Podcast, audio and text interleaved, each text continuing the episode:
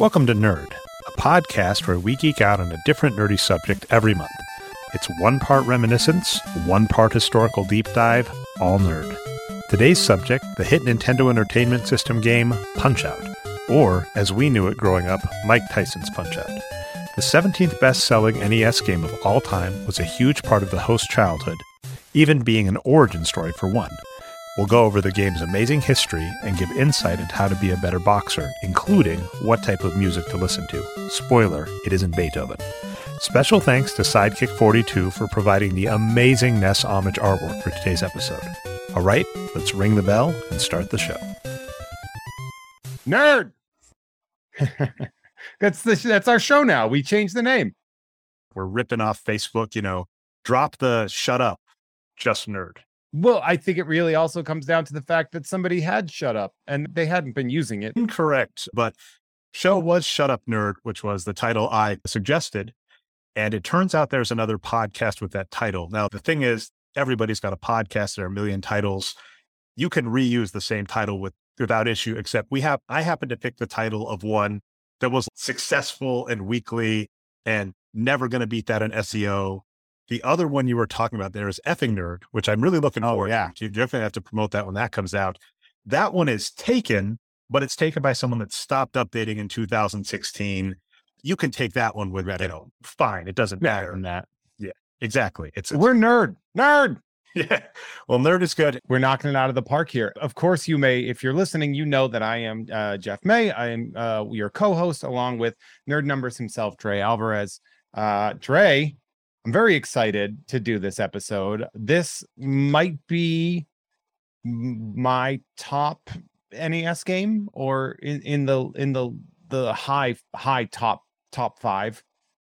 Oh, 100%. It's the game I play the most or the second most on the NES Classic right behind uh, Dr. Mario.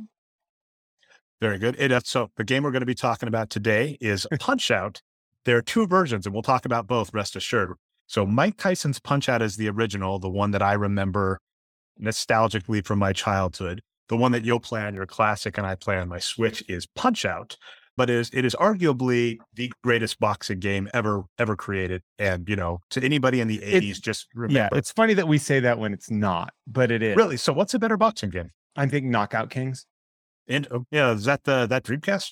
The I believe it came out for Xbox One or the not like the first Xbox. I know is what I had it on. So in that regard, I'm going to guess that it. I think it was an EA game before they lost most of the licenses because they were chasing Madden the whole time.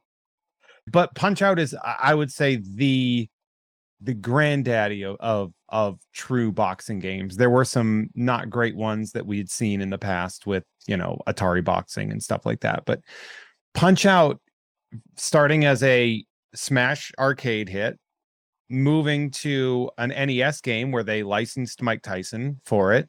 That license went out. Uh, and then we got Punch Out. I believe that was li- uh, originally released as Punch Out when they did when NES did some re-releases. It was the same time that they released Zelda and Zelda 2 in the gray cartridges. It was like the top their top list of games and it was Punch Out and I remember Punch Out was no longer Mike Tyson's Punch Out, and people were like, "Why?" And everyone was like, ah, "It's because he's a rapist," and that uh, was not technically the reason why. Well, it's it's fascinating. One thing that's amazing about this game, and there is so much, but let's let's start on the Mike Tyson part. So that we'll we'll talk game development history. But Mike Tyson himself, this is wild to me because they got a license to Mike Tyson for $50,000. They did. And what happened is when they were when they were coming up with the concept for a boxing game, Mike Tyson wasn't yet Mike Tyson. I mean, he was it was obvious, right? I mean, he had a bunch of like Yeah, he was he was he was still he wasn't the champion Mike Tyson, but yeah, he that's still a huge deal. So he was obviously on his way up. And so they grabbed him before he was able to, you know, would have commanded, you know, in, in, in a year or two if they had approached him he would have been like, you need to give me in the millions for this. Yeah. But they got him at 50,000 when he was still on his way up. To your point, they have like a three year contract with him. And I don't recall if it was before Buster Douglas. It was or after. but there were definitely behind the scenes rumblings. For instance, with his wife, there were off the court issues that were coming up. The Robin they, Givens interview that we that is so infamous. Yeah. So that stuff was coming on, and they they were wise enough to go. If we approach him to re up the license, he is mm-hmm. going to ask for a big raise. We're past the prime of the game. The game's already sold. We don't need to do it anymore. So they just dropped him and timed it perfectly. So I, am a big sports guy, and this is one of those cases where you just time a contract perfectly, and it's just remarkable. Yeah, you because you, you look at it, the, the contract ends in late 1990. And we see that Tyson Douglas was February 11th, 1990.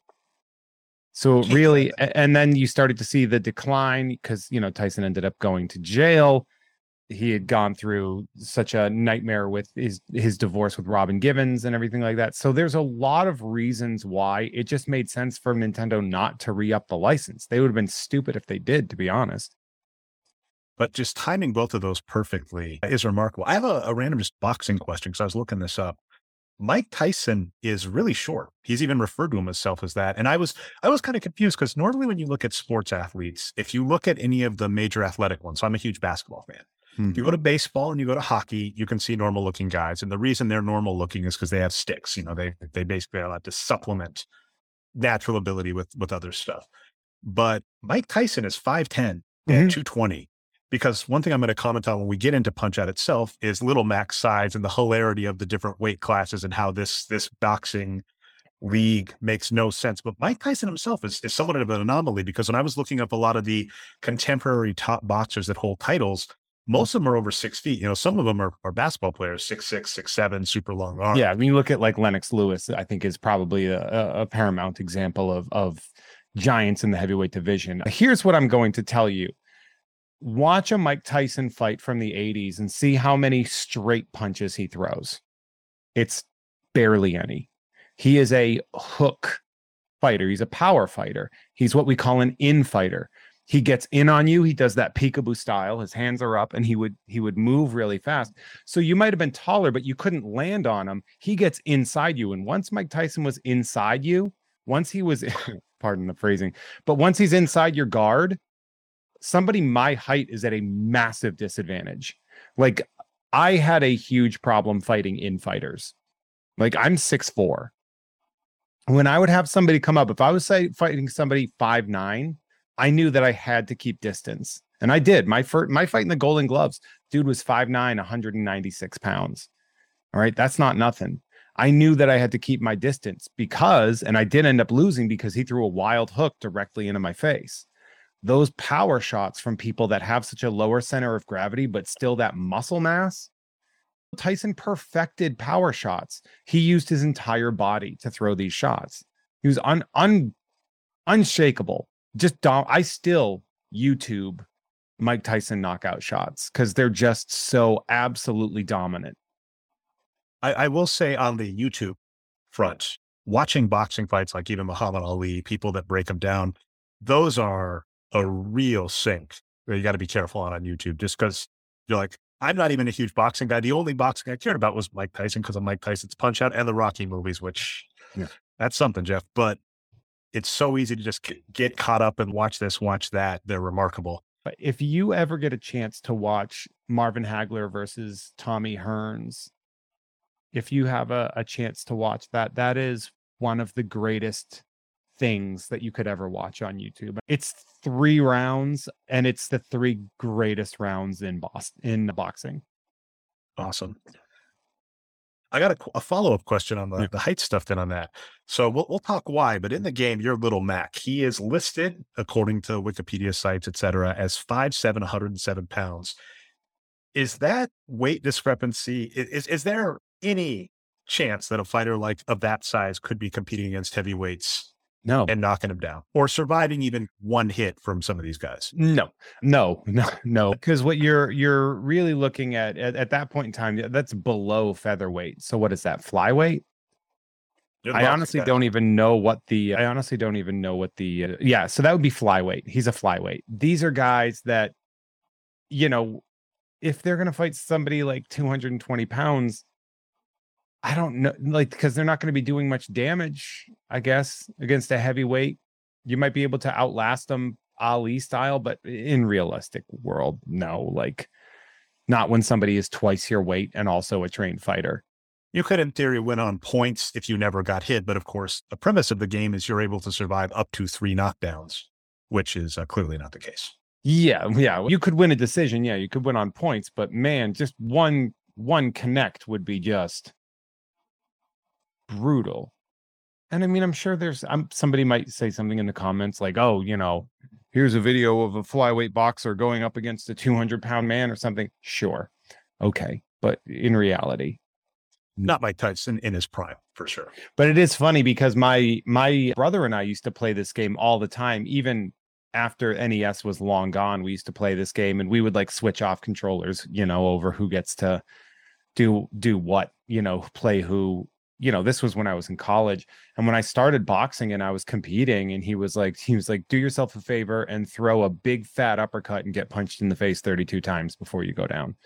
Uh, which is a he's like just go up and go like boing, boing, boing, and then block it do an uppercut and get hit 32 because that was the don flamenco. Oh, oh yeah, Flamenco, the one you if you you'd, you'd be able right. to switch out left and right 32 times and he'd go down wow, you've got the count remembered. Which actually, okay, I, I want to take a slight step back. On the off chance anybody, I would be shocked if anybody clicked on a Jeff May nerd podcast title Punch Out and wasn't aware. But if you're not, Punch Out is a game released in 1987. You already said some of this. Originally an arcade game.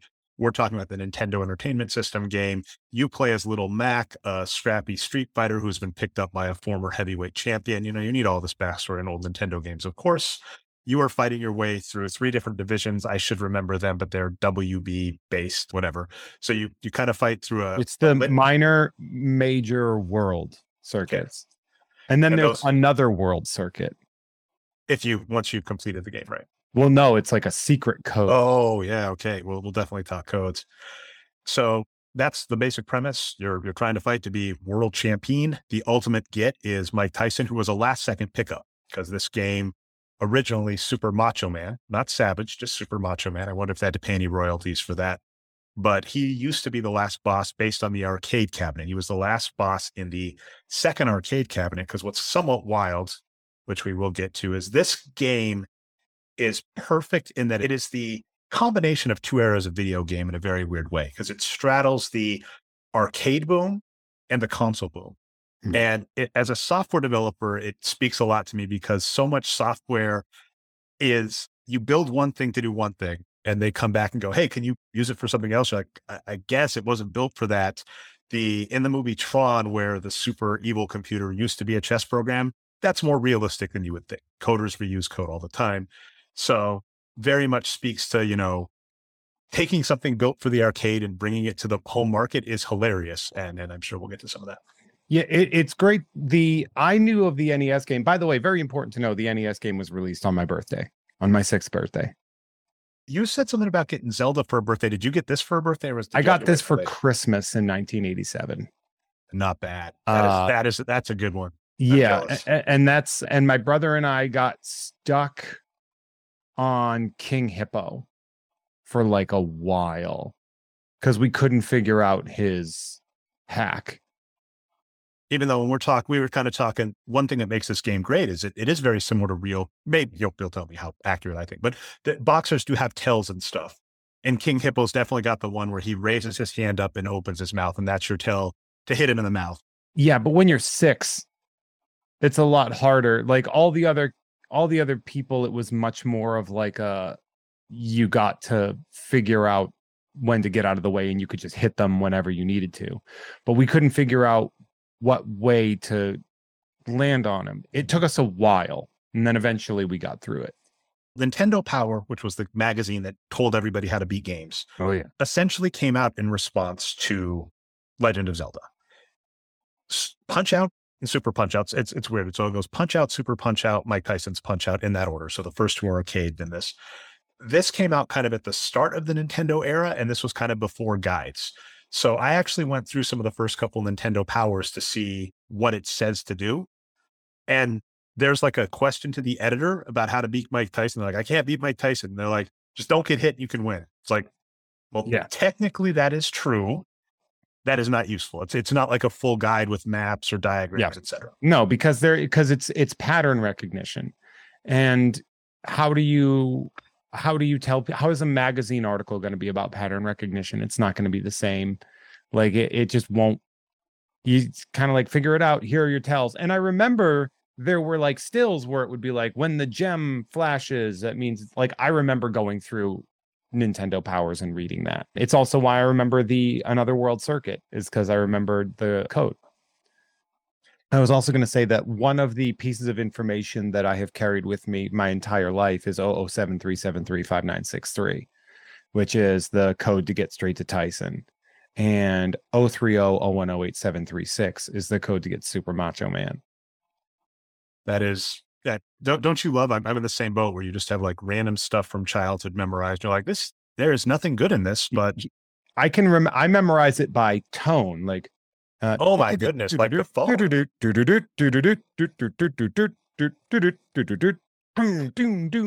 Like I I I because I used to like speed enter the code.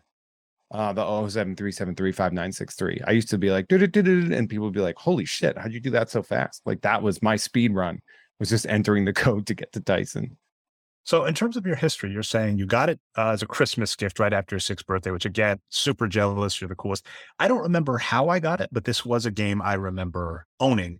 And I re- here's what's annoying: my babysitter's husband had a bunch of the codes, and I kept asking him for it. He kept taking forever, and I was hoping for the one I needed to know Jeff to get the Mike Tyson code. He only had up to Super Macho Man, and I was like, I don't want to, and I I don't think I was able to get by him as a kid. So I remember being very upset. I'm like, I want to fight Tyson. I can't, I don't want to do this, but I do remember owning the game, playing it a lot. And this is one I revisited. Let me ask you this. Did you beat this as a child? I beat this as a teenager, but I did Mhm. not beat it when I would. I did not beat it in my first run, and that was primarily because I was too young. It's hard. It's a hard one. It's uh, yeah, I don't think your motor skills are necessarily that there when you're six. You know, like you're still figuring out, and video games were still relatively new in the system that we were using. It's not like today where kids were born in it, molded by it, you know. But I did end up finally beating him when I was a teenager, you know, when I did my second run through. And and that's when you start to realize things like Super Macho Man's not that hard. But the Sandman is is just he's so hard. The one tell on the Sandman. So let, let me give a few shout outs. First, a lot of what we're going to be talking about history is the Gaming Historian YouTube channel, which is fantastic. It's this is one of those cases where for Zelda, I collected a bunch of links and was like, here, I did the homework. And this is one where I like found another nerd and was like, I'm just copying. I'm not even going to, I'm not going to lie. Now I read Wikipedia and other stuff, but I'm saying like it, this was the first place I found all of the information consolidated. I'll put a link, you know, I put some show notes up for the last one, but there was, I think his like Crab was the guy's name. I can't remember the full name, but I found a really good YouTube tutorial about how to beat the different bosses. And the one thing on Mr. Sandman, I would agree, the, the last three bosses, Mr. Sandman, Super Macho Man, and Mike Tyson. Sandman was the boss of the first arcade cabinet. Super Macho Man was the boss of the second arcade cabinet. Of course, Mike Tyson is the boss of that. They are, are clearly and expectedly the hardest. The one tell on Super on uh, Sandman is he puts his hands together, and that's when you know you need to dodge. And if you do that, the the fight's actually pretty easy. But it it, it, is a very quick one. You have a very small window. Yeah, he he's he's a tough one. Also, the second Don Flamenco, just a brutal monster. It's funny because when we're talking weights, he's one of the lower weighted boxers, and in the second one, he's just an Iron Man. He's j- eh, very rocky, right? It's Yeah. it's he's not super hard. He just you knock him down, he gets back up. You have to really really hit him to knock him down. He is really really stingy with the stars. They they are there, but even some of the walkthroughs, the the early ones, you know, the the the, the newbie ones, because the expert ones are much different. But the newbie walkthroughs are very much going. If you aim for the star here, you really run the risk of getting hit. If you just play it safe, you're going to win this fight in two rounds, no problem. But I would agree, he's the one that is is kind of unforgiving. And if you kind of get on tilt, you get you get knocked once, and you kind of lose your your pattern. Like he'll lock you down just because you you missed if you missed Yeah. the pattern, he'll hit you down. and that's that's something to know about this game is how how pattern based it is and they really do a good job of i think sort of just increasing it just by enough each guy because like for example when you're on the minor circuit you're giving glass joe and he's a tomato can you know, and you just go to town on him. And then Von Kaiser, he has a he's a bit more rhythm based, but also incredibly easy. You can figure out, you know, you stun him with a straight punch, and then you give him a a, a star punch or an uppercut, as they, and you know he does that, and then mm-hmm. you just send him right down. And then Piston Honda, you get your first like, okay, this is a little bit harder, and then it keeps getting, it's you know the the major circuits a bit more gimmicky, but it's it, it's a good example of of the gradual difficulty growing which I not every not every video game at the time has done. Super Mario Brothers doesn't have e- like it's not the exact increase in difficulty that one would expect. But one thing that Super Mario Brothers and this game as well, which both had Shigeru Miyamoto on them, mm-hmm. they do have what you were saying, like a good tutorial stage. Because that the whole purpose of Glass Joe and Von Kaiser are exactly what you're saying. Glass Joe is a tutorial level. I mean, I remember the StarCraft game, there's a tutorial level you can skip, but it's just like you're just going to learn the controls. You're going to learn to mine. You're going to learn to move characters. You're going to learn to right click. You learn all that there. Glass Joe is clearly there for you to learn the controls if you need them. Von Kaiser, what you're saying, he has a tell, but what's key about his tell is he he doesn't stop it. So other other boxers, for instance, Mike Tyson at the very end will blink for I think two seconds. And if you hit him right at the beginning, you can get a star or sometimes knock him down. But if you wait too long, he just lands a haymaker on you and you go down. So Von Kaiser teaches you, okay, here's a tell. You can take advantage of it and get a star. And then later bosses go, okay, well, there's a tell, but you're not going to get as long. So that is a fascinating thing about older game design. And we were kind of talking this about arcade versus home system, where the arcade model was get you to keep wasting quarters. So the original game was you play for a minute around with each boxer, you just cycle. So you it, they, they just the, the AI gets slightly better each time through. And I, I, didn't read anything. I didn't go deep enough to see if there's like a kill screen on the original on the original Punch Out, but that's the strategy. Whereas this one was supposed to be kind of enjoyable, progressively harder. So mm-hmm. in some way, that's like I said, what what I'll, I'll, actually start talking a little bit of the history. So for those that don't know, Nintendo was a game company. They got into small handheld electronics. They got into arcade cabinets. They, they got were a trading home. card company to start. Originally, like way back. Mm-hmm. Yeah. And then eventually got into the home the home console market where, you know, they've ruled on and off for, you know, my entire adult life and most of my childhood. But Mike Tyson's Punch Out came about because Donkey Kong was such a hit in the arcades. They ordered a bunch of materials for future arcade cabinets. Like, this is our business model.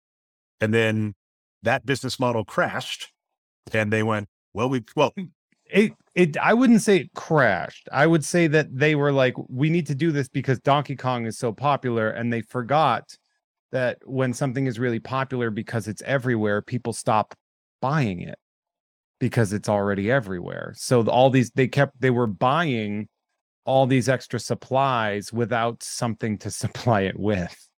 Without without I, I, I the demand dropped so their supply increased and their demand dropped. So they had to figure out what to do with all these extra monitors. And their their easy solution was, hey, let's just put two monitors on a game. And they kind of had an interesting thing here where the technology had gotten better in arcade systems at that time to do a lot of cool stuff, but it was still limited. It's kind of funny. It's like they were able to zoom in, zoom out, the exact thing that the boxes are built for, all these different angles, but you were allowed one thing. So that was their constraint. They went, we can't do Donkey Kong again because you can't have a gorilla making these things and lots of things and you know lots of barrels coming down and lots of fire. You can have one thing. So what can you do? And that's when they came up with box. They had originally thought racing, and that was too complicated. The uh, person I want to give credit to, let me just make sure, I think is Takeda, who and uh, Katawada, like they're both, they're a lot of the people that work on this game, huge. The person in charge of Punch Out came up with like the first game for Nintendo and later came up with the Wii. So this person, this guy's on it. Amazing. And also Shigeru Miyamoto was on this game off the bench, essentially. He was yeah, just he, doing art. Yeah, he was just showing up as like a consultant, basically. he just showed up and he was like, all right, I guess I'm just gonna do this thing now. And he did give feedback on like the game design, but really what he did was design the characters.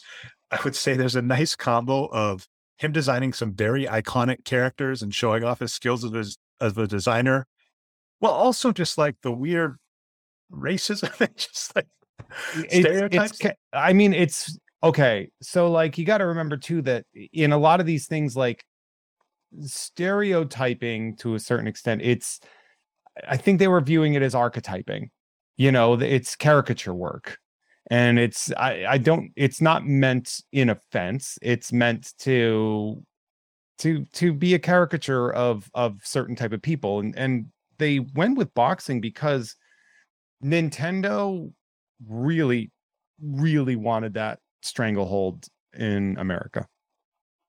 And America it was fascinated with boxing at the time. Like you got to remember too, like boxing has been incredibly popular in America for like a good 25 years at the time. Since around like since Ali really came in and pushed it and you had all these it was like the golden age of heavyweight boxing. Yeah, it's it's wild. This happened twice, by the way. We won't go too much in the rabbit hole the other, but it is wild that Nintendo caught caught this with Mike Tyson at like peak boxing. So this is like perfect timing that way. And then later, of course, unrelated, Mike Tyson caught wrestling at peak wrestling when he came in the Attitude Era. So no, oh, when, when he came, yeah, way to go, Cold Stone. The one thing I don't know if you know, so I got to throw this out there. Ask if you would ever do this. So Chris Jericho they did a stage punch wrestling stage. Hate to, to ruin it for you, but sometimes the staging is you just get hit. Like yeah. people are like, oh, that's that that was scripted. It's like, yeah, and the script was I get hit in the head with a metal chair. Yeah. There's no trick. Trick is I got hit in the head with a metal chair. Chris Jericho agreed to let Mike Tyson throw a punch straight at his face and turn it just the, the right moment.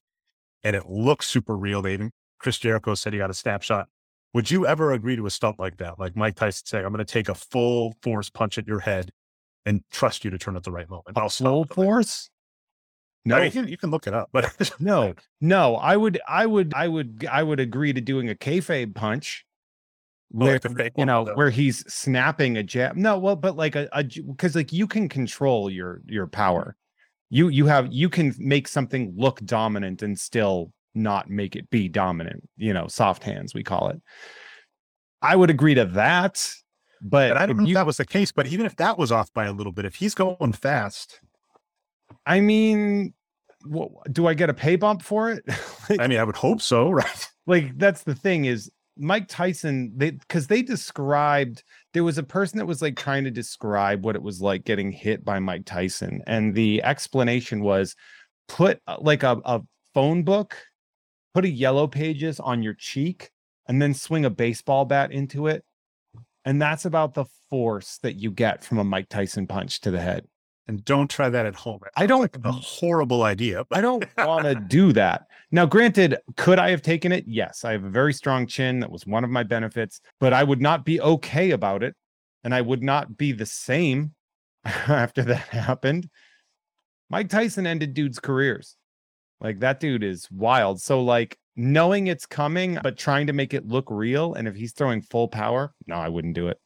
And and but to the point you're saying is like boxing was at its peak. Nintendo wanted and they timed it like it's just remarkable how they timed it and got it out and the arcade system got a lot of pre- good press it did really well and then the funny so the funny thing is as mentioned it's two two monitors because they just needed supply so they have too much the irony is then the arcade business keeps going downhill the home console business comes up I don't think we'll have time to get to like Atari crashing that with the the buried ET game. So that's a fun story too. Well, yeah, I mean Atari crashed the video game system, and and yeah, spoiler alert for those of you that don't know, the reason that the NES is called the Nintendo Entertainment System and not video game console is because video game was a toxic phrase in 1985.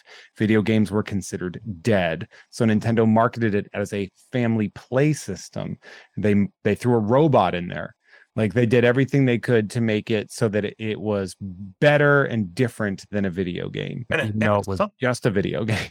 And in some ways, this is again another one that we can't go down, but that also helps some of like the sex of the video games because moving it from the electronic section to the toy section definitely had an impact on how it was marketed, how they want, who they wanted to market to, what the commercials looked like. That's, I mean, you know, it would be really cool at some point in the future. And I've got all the patience in the world, unlike some of your listeners. At some point, if there's a really cool advertising, you know, video show, podcast, or something, I'm sure Nintendo was going to come up with that. So uh, N- Nintendo, Nintendo, I will tell you that in the research that I have done, that while N- Nintendo actually didn't go too far out of their way. They stuck with the family motif. The correct answer is Sega and PlayStation and Sony. They're the ones that went more of the aggressive 90s like you know i mean obviously the you know sega does what nintendo don't and welcome to the next level campaigns and then sony really doing these like avant-garde you know having crash bandicoot like heckle people and stuff like that like it was very weird mario the the nes systems were they would do intense music but in reality they really stuck it with like we're for everybody look at us we're yeah. cute we're chibi hey, you should do a Nintendo commercial. Look at that. We're Nintendo. Buy our stuff. We have Pikachu. Oh my God. That's yeah, no notes. Let's, just, let's film it right now. I'm buying the Nintendo. Give them that rule. Film rule, not you. And then, by the way, have you read the book uh, Console Wars about Sega versus Nintendo? I have watched the documentary and I have the book, and I think I follow the author on on Twitter. I think we follow each other. Oh yeah, that's fantastic about all this. But luckily, this is Nintendo at its peak right before that, where they get in before Sega and Sega takes over. Like you're saying, capitalizing on the North American market, getting in with boxing, which was incredible and 100% worked. But the, the, the as I was saying, it started, it went to the arcade, and then the video game system, as you were saying, family entertainment system takes off, and they want to put they want to pour punch out to it, which makes a heck of a lot of sense. Now, the funny thing is, it's the exact opposite problem because before they had too much hardware, so they're like, let's give a lot of extra power to this game. And they go, okay, well, you can have it on the home entertainment system, but because that's not a huge arcade cabinet with multiple screens, now you have a lot less power. So in the arcade system, little, not Little Mac, just the Challenger. By the way, for all of the great work Miyamoto did on the designs of Punch Out, the original Challenger of the game sucks. I, I hate to say it. Well, because he's like, he looks like a glass Joe with green hair. Yeah, it's 100% it. Just the butt chin and green hair. And it's like, no. Whereas Little Mac is very iconic. I like the look of Little Mac. Yeah, I mean the the thing about that the the Challenger is it's supposed to be you. So it's not supposed to be a named character. It's supposed to be you. That's why it's the green chicken wire character. Like you are that character as opposed to like you are you know, you little Mac is your surrogate. You know, you are a god controlling this tiny boxer's existence. But in the arcade game, it was like you are you and you are fighting these motherfuckers. Well, of course, in the arcade game, you're standing. It's almost perfect as an arcade game because you're standing up. Miyamoto argued it needed a joystick, not boxing gloves, which is the right call. But you're standing up, and even the motions you're doing with the the joystick, you're almost doing a boxing thing. I mean, I could probably imagine doing it in the arcade. You would probably be bobbing and weaving as you are playing. Yeah. But then when it comes to the home market, they go, well, you don't have as much power. And their solution was, okay, well, we can only, we can't show the wireframe anymore. That's too much. So we can show one boxer, but how do you let the person see the tells? The whole reason there is a wireframe is so you're able to see through your boxer and see the tells. Their solution was, what if our character is super mini? And then they made an in story of he's the ultimate underdog. He weighs 107 pounds and he's fighting these these huge fighters. Yeah, of course, they could have just made all of the fighters, you know, in the hundred. You know, they could have made them all flyweights, but I think you know to the point of keeping it as a boxing game, they wanted to you know have heavyweight archetypes and boxers that look like other boxers. Mm-hmm which I think, you know, we talk about how there was no no boxing gloves and that was considered better. I forget what the game was. I think it was Title Fight in 1992. That was sort of a it was by Sega and it was kind of a punch out rip in that you were playing like a green contoured character. But one of the things I actually really preferred is that your you had two joysticks Oh yeah, that would make a and it had and they had like but they had like a guard on there like a, like a sword guard that made it feel like you were wearing kind of boxing gloves and you played it like the ways you moved the joystick were the moves. I loved that so much. I preferred that to Punch Out. Ooh, I might have to. I'm not going to check that in an arcade cabinet anytime soon. There, of course, now retro places up, but I don't know anyone nearby me that would have that. But I, I would agree. Yeah, the, the two handed makes sense as a console game, it's pretty good, but it's still not, you know, ideal there. But then that was the solution to that. We mentioned, I, I got to ask this, Jeff. Did I miss a joke on the last podcast? I forget the commenter. Someone on Twitter noted that we were talking about the restrictions that a lot of old Nintendo games had. This being one of them, right? The the restriction being a lot of the sounds are reused. We noted that Bald Bull and Soda Popinski have the same laugh. Mm-hmm. A lot of the boxes have the same body type. You said there were four skins on the last episode. And was that an intentional joke that went over my head? Nope. It was an accidental. It was an accidental joke. Yeah. Okay, I want to make sure that you weren't being super clever and I missed a joke, which I mean is, is going to happen regardless. But uh, yeah, after after that, someone in in the tweets noted that You got the "Hey, joke either of of it." you laughed at this at, at Jeff saying foreskin. Yeah, as, as a pain. That's like going down in 90 seconds to Mike Tyson. Whoops. It's funny too because title fight, I remember like when I because I never saw Punch Punch Out was like a rare arcade game by the time I was starting to be able to go to arcades. I grew up in a place where the only time I would run into arcade games was either at the local pizza place or when I would go on vacation at some campground that would have like, you know, two pinball machines and like a Donkey Kong and a Pac-Man or something like that or an outrun. I never saw Punch Out until like the 90s. I remember you, you've brought up on the the Ugg Fine show with Kim because I'm Mm. I'm from the same area. I'm I'm from Denver, Colorado originally, and there was a place called Funplex, which was this giant arcade with you. I think had mini golf, had laser tag. I don't know if it had bumper cars, but you know, one of those kind of places. An entertainment center, yeah. Yeah. Oh yeah, interesting. It's almost like it was called that, right? And I do remember seeing Punch Out there, and irony, ironically, when I saw it, I was so excited because I loved the game, and I was like, I know how to play it. So I went on, and I was like, What the hell It is is this? not the same. we talked this with Zelda as well. The sound and music is such is so different between version one, which in this case is arcade to to home. We we've talked there are transitions from Japanese games to United States. In this case, it was just arcade cabinet to home. But the home console has, you know, this great music going on in the background. Do have to give a shout out. I've got this on here, but Yukio Kanoka, I hope I'm it's either Kanoka or Kanioka. Apologies if I'm getting it wrong, is listed as the composer on some of the the rabbit holes down like the Nintendo fandom sites. He is listed as kind of the pioneer of a lot of the Nintendo sounds. He trained some of the, the prolific composers that went on to do, you know, Legend of Zelda, Yeah. Dr. Mario. He didn't have a he didn't have a Wikipedia page. I don't I don't know why. I But- also would like to add that I love that they bit the the intro to the the game, the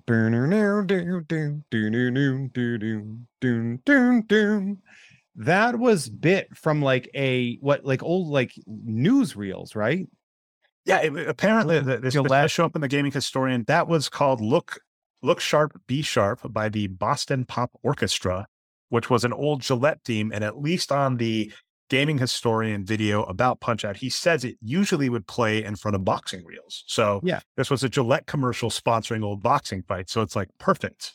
Yeah, it, it's just so funny, and it was it really does show like because these were old, and even if this was being developed in the 1980s, we're talking these are this is a song from like 30 or 40 years prior that they researched to find that information for, which I think is really rad. Because you know, boxing reels, you're talking about stuff that was done kind of before the home television market was really popular.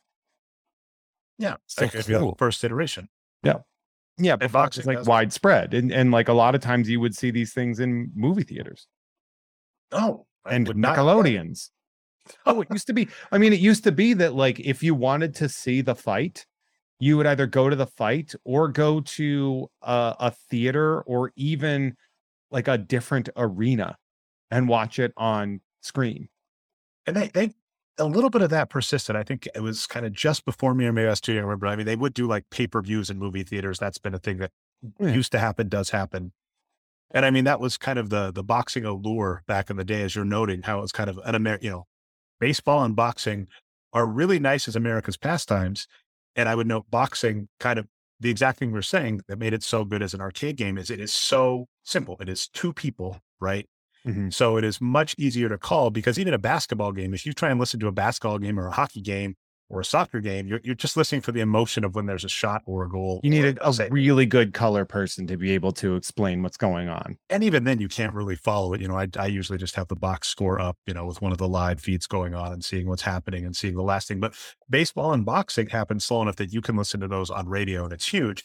In the arcade one, they just have an announcer that it actually gets really old because as you noted, I mean, it's easy to do, but the color commentating is very boring because he's just saying, you know, like punch, punch, uppercut, Yeah. whatever. Very boring. You replace that with, you know, the great sounds of the Nintendo and that theme song it just plays, which I'm sure you could probably just do off the top of your head for like three minutes if you mm-hmm. wanted to, because you have the rest, like you have the entire game in your head.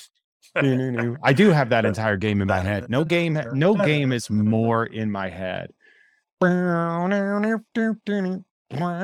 That actually, that there are remixes of that song that I actually have on like running playlists. Very nice. And you, you mentioned when you do boxing training, I think you said what electronica and rap, or like were the no, no, no. So it's it's it's electronic or, or, or, or disco. Disco. So it's either disco or it's EDM. And what it really comes down to is you need something with a dance beat, which is why the Rocky soundtrack is a disco album. And so you need something that you can dance to because you need that rhythm. And unfortunately, as much as in my regular life, I tend to listen more to like alternative rock, outlaw country, and hip hop, those are the three worst types of music to listen to when you're training for a fight does the punch out you said remix but just straight does the punch out theme straight work as as a boxing training song?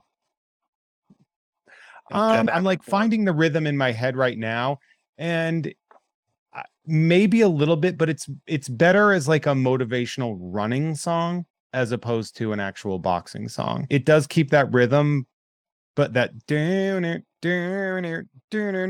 so like those like those might be a little bit off the they might pull that rhythm away. So you're uh, just looking for like a standard four count, basically. Kind of, yeah. You need something that's gonna, but I mean, obviously anybody can do whatever they want. It's just that what's worked for me and has also worked for literally everybody else that has done it with me is that if you find something that you can have a continuous dance beat to, you can find a rhythm and you have that in, and then you know, get getting weird about it, you know, it's not like they find the Beethoven. Listen to the Beethoven, which in Warrior is one of my like absolute least favorite things. Is how the guy how God, what's his name there? Frank. Wait, is this the? Are you talking? There are multiple warriors. Are you talking the Mark Wahlberg one? No, no, no, no, no, no. No, Mark Wahlberg's in the Fighter. Warrior is Joel Edgerton and uh, and uh, what's his name there? Bane, Tom Hardy, Hardy, going against each other. And uh, is this the one where they're brothers? Yes, Oh, yeah, so my, uh, my, wife has watched this one and she liked it. I I, I skipped this one. It's a perfect. It's a yeah. perfect movie.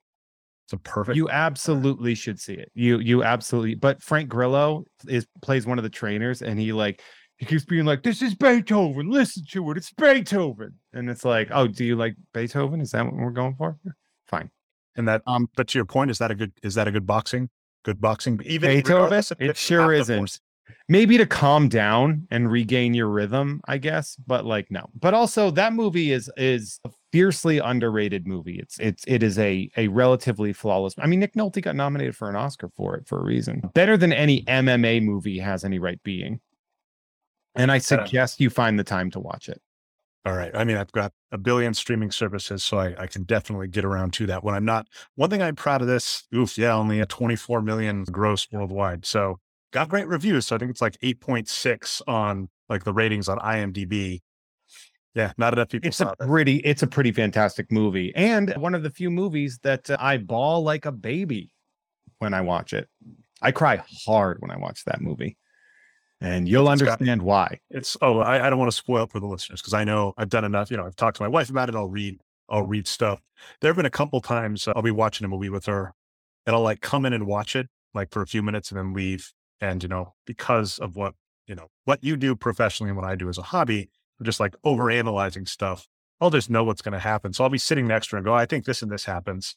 Then I'll come back later. She's like, how did you know? I'm like, yeah, I mean, it's, yeah, it's so telegraph that stuff. Yeah. There's my roommate, so many stories you can tell. Yeah. When I'm watching stuff and I know what's about to happen, I'm like, oh, she's like, what?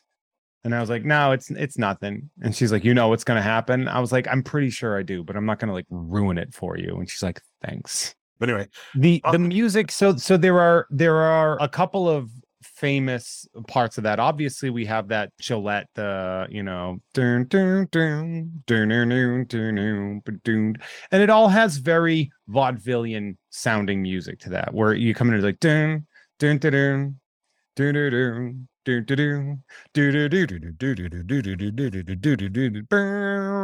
you know you have that and then you have the the training sequence which is the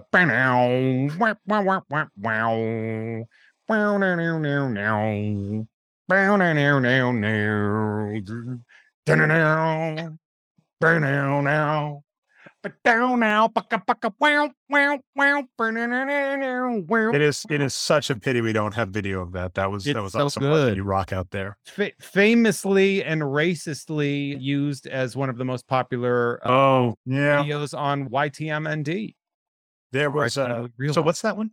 YTMND. You're all the man now, dog. It was a early, early stages of the internet, like that sort of like internet two after it was dial up. And what people would do is it was like looping images or GIFs with sound over it. And I, yeah, I, I'm not saying neither of us is saying it. I will say something that happened. There was a a singer that did a bunch of song remixes. So he would play a bunch of old, and you know, he would either be one person record himself like six times playing a cool melody, Mm. and he had a few medleys where he went through a bunch of Nintendo songs, a bunch of Saturday morning cartoon songs. It's really fun stuff. I think he got a real job because it's one of these, you know, YouTube clearly blew up, went viral, and then you're like, oh, it hasn't updated in 10 years or whatever. But when he gets to punch out, because he sings the punch out, the one you're talking about, it is a slap in the face. Like, what, what did you say? He's like, ah, I love this theme. And you're like, wait, no, not those words though. Not, Yeah. not those words. Yeah, yeah. It's the the because the scene is Doc training on a bike, and and they would say N word stole my bike. And it became a very popular, unfortunately, a very popular internet sort of a, a, a meme before we knew what memes were. Now, and then we also have the the which is That's the what title happened. Oh, that's both before. And then also it's there's, don't they end the continue on that when you lose, but then they still end it with a happy note if it's like try again? I don't remember that specific one, but I remember You're too good at the game at this point. You don't get knocked down Yeah. third or sixth anymore. when you win when you beat Tyson, it's like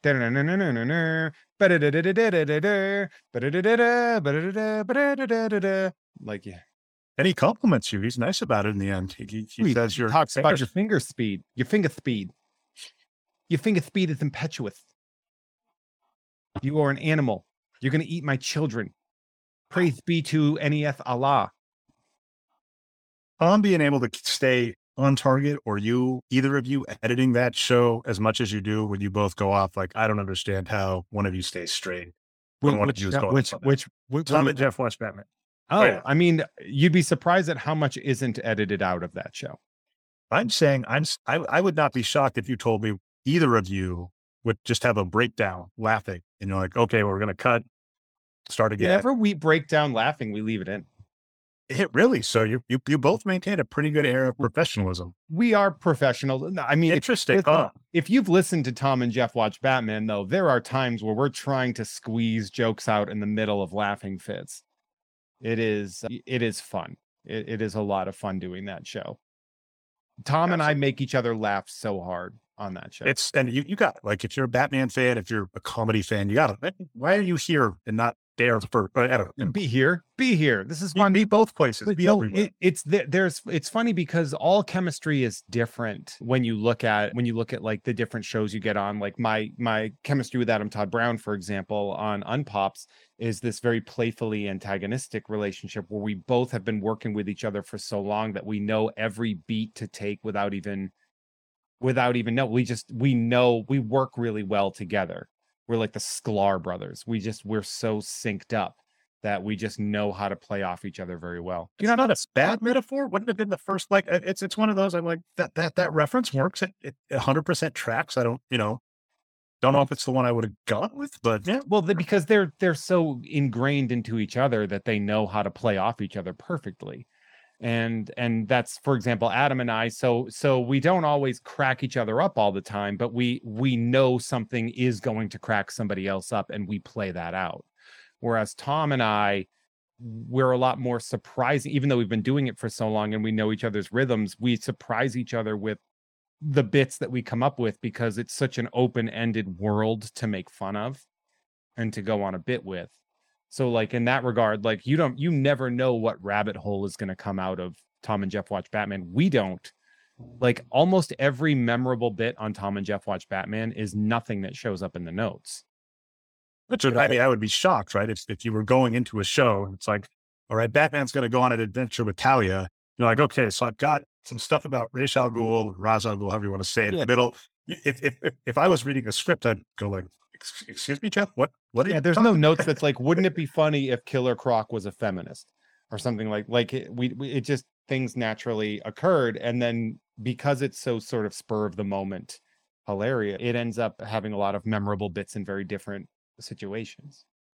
And okay, all this started with you cracking me up with your great rocking out to the music and what might what might if they had voiceover on the game because would, would that be wouldn't that just like blowing your mind as you beat Mike Tyson's punch out that screen comes up and then his voiceover saying those words buddy the if you if your first introduction to Mike Tyson was Mike Tyson's punch out and you saw what he looks like and you hear the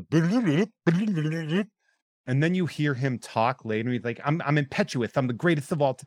and you're just like that is not exactly at all what I was expecting that man to sound like and then I mean and all we, we said this at the very beginning how he's short it's like if you saw Mike Tyson on the street if he was you know wearing just a, a jacket or something right something that you know may hit you might fool yourself into thinking nah he's not so tough that's what it really. I, I'm just saying. Really, ever? Like, you can tell. You can tell. Like I mean, the way. But you used to be a bouncer, so you're able. to I'll, tell. T- I'll tell. I'll tell you a big hint as to whether or not somebody can handle themselves. Watch them walking. See if their heels hit the ground. If their heels don't hit the ground, they have, generally speaking, some kind of fight training. Hmm. Because one of the major rules is that in boxing is you never let your heels hit the ground. Once you go flat footed, it's it's over. Oh yeah, because then you basically get planted and so you you train out to like always have that spring in your step. So I had people that would make fun of me, even people at like work, they would make fun of me when I was a teacher because my heels would never hit the ground when I'd walk around. And they would they'd be like, that doesn't make sense. And then it wasn't until one of my friends watched like a Bourne Identity or a, one of the Bourne movies, and he was just like, "Man, I was watching the the Bourne Supremacy or whatever, and I noticed that he walks the exact same way you do." And then I looked it up and it turns out that he studied how fighters walk and that's how he would walk through the whole movie. So is it very was was this a Boston friend or a Massachusetts friend? Because it does sound like hey, it's okay with Matt Damon, so it's it's okay by you. I think it's just, of course, you know, it's a Massachusetts friend because it was somebody making fun of how I walked without asking. Oh, yeah, there's that. It that way. Somebody I like, I could be like, well, I have uh, bursitis and and uh, nasty heel spurts. So, and they'd be like, ah, whatever, you moron. But no, it was, uh, but it was definitely one of those things. Yeah. Where, but like Tyson, I think what you're thinking of is he's five ten. He's five. He's five. I mean, two twenty, which is, is, you know solid muscle. yeah, he's solid muscle. Like if you saw him in a in a, a puffy jacket, you might be like, okay, but you'll see stuff like the neck. You see someone's traps being big. You look at their calves. They're like like there's a zero percent chance if I ran into Mike Tyson, I'd be like, I could I could do okay against this person. I've run into people in public where I was just like, all right, make sure that this person doesn't fuck with you because this person will kill you. In general, it's a good idea not to fuck with people, but you never know. I've seen it. I've seen stuff happen on the streets where I was like, can I get involved in this to put it down? And sometimes you'd see somebody and you're like, I can't do anything about this person. Like, I've seen it where like these big massive people causing trouble and I'm like, man, if I get involved in this, it's only going to get worse for everyone. Myself included. I was curious about one. So we talked any any other thing to to wrap up on music? Because I got a few other questions about the game. I, I would say that the music is really great in that it's it's designed to be three minute or less chunks. There's 30 second chunks and three minute chunks, which is which is really good when you look at like other other games might have longer styles of of whatever you know something like a, a zelda or something where you're in continuous play this has this has scheduled breaks and when i say three minutes it's actually one round is a minute long in real people time because yeah it goes it goes three minutes officially and then yeah you there, there are in, there are interesting cases where you want to track the clock and then there are also weird things so for instance super macho man whenever he gets up and does a super tornado punch where he spins around a bunch, he stops the clock. And actually, that's a tell. You can watch the clock. The clock stops. And as soon as it stops, you know he's going to be done and you can hit it in the face. Oh, yeah. I, I always did it based on the sound. You'd so hear what? lift at the end. You'd hear the blah, blah, blah, blah. So I had, from the blah. I was going to say, I'm still not ideal at this, but I, I did in preparation for the show. I kind of mentioned, I think last one. I hadn't beat Mike Tyson's punch out. I finally went and did it, and I, I did it fair. So there is the ability to go straight to Mike Tyson if you have the code, or to use a save state. So I practiced against Mike Tyson, but then I went through the game straight. I had to do it twice, but I had the continue code on Super Macho Man. So I am able to mm-hmm. defeat Super Macho Man and then defeat Mike Tyson. And so I'm like, I, I consider it a win.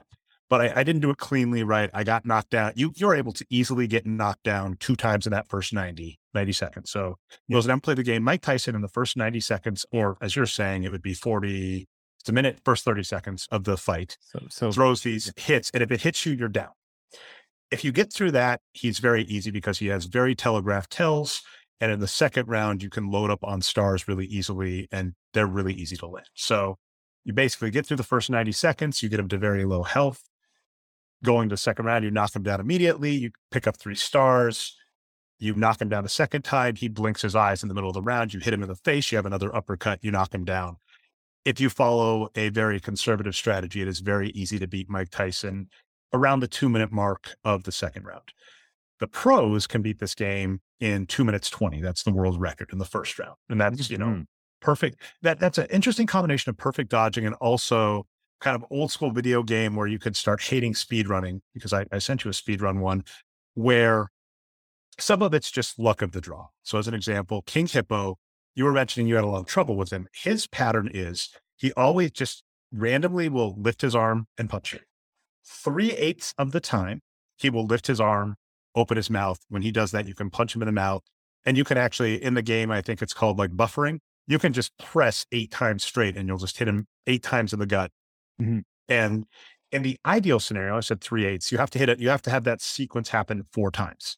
So you could have a perfect run at King Hippo if you had three eighths raised to the fourth. And I don't know the exact math, but it's a really low number. It's just hitting the lottery. The the number is it's like one in like eight thousand or something like that. Yeah. Like so it can happen. And you know, if you're a professional speed runner, it, you can get the individual record on it very easily. If you're trying to do a full game speed run, you cannot count on King Hippo on getting a perfect score on King Hippo. That's just no. But all all of that, you know, all of that timing and stuff happens.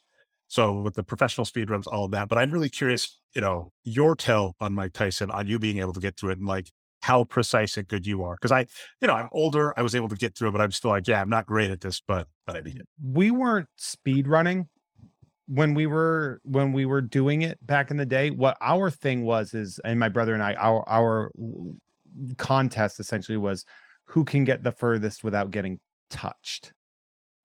That was nice. our and like a lot of these strategies are you have to get hit in order to get the max time. So actually, uh, yeah, on on Sandman as an example, you do a, a, combination of two things for the ideal speed run. Weird thing to do in between rounds. One time, you're allowed to press select repeatedly, and Doc will ru- will rub your arm really fast.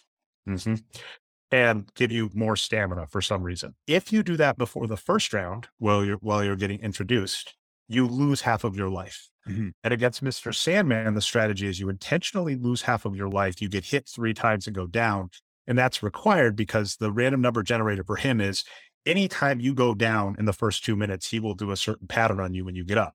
But if you get by two minutes, he won't do it. He, he's not guaranteed to do it. So you need to guarantee you fall down while also hitting enough, getting enough hits against him. And the only way to guarantee that you do that is by starting with half life. Yeah. It, it, it is very interesting because yeah, we would see how far we could go without getting hit.